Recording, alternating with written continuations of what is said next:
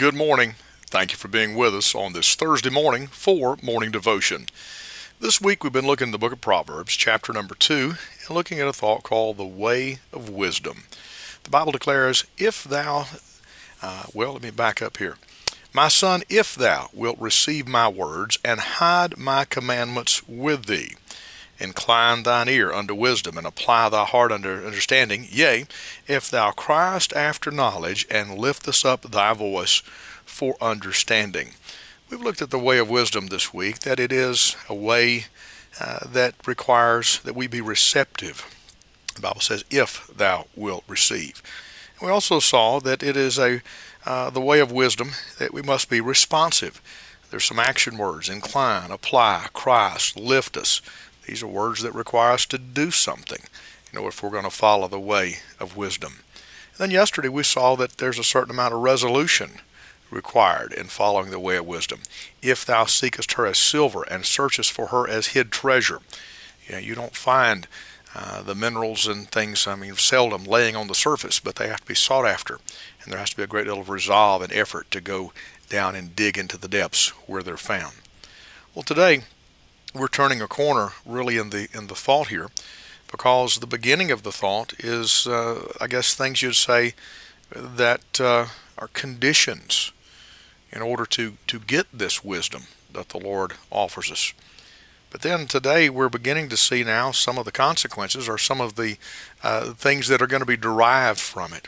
The Bible says in verse 5 of Proverbs 2, Then shalt thou understand the fear of the Lord. Now, we know from Scripture that the Bible declares the fear of the Lord is the beginning of wisdom. But notice that phrase, the beginning of wisdom. It's not the end of wisdom, but it's the beginning. It's where you start. And it's the fear of the Lord that leads us, you know, forward and leads us into trusting the Lord. And from that, of course, leads us into a love and a relationship with the Lord. But understand that when I talk about this fear of the Lord, it's not a fear like a slave for the master, but rather it is a reverential awe. And so it will lead to a reverence. This way of wisdom leads to reverence.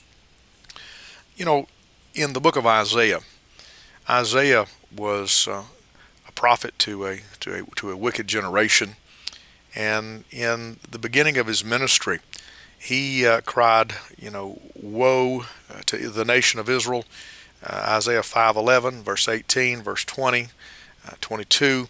Uh, but in chapter number 6 something happened. The Bible says that Isaiah saw the Lord high and lifted up. And he saw these six-winged beings standing around the throne. And when he when he saw these beings, the thing that impressed him was that they had six wings, but with two they covered their eyes, and with two they covered their feet, and with two they flew. And this thing struck Isaiah. He, he, he told us about it. Think about this. With these seraphims could not look upon the holiness of God.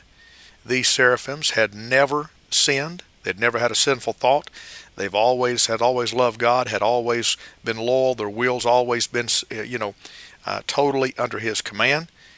Yet they hid their faces because of the holiness of God, and they hid their feet.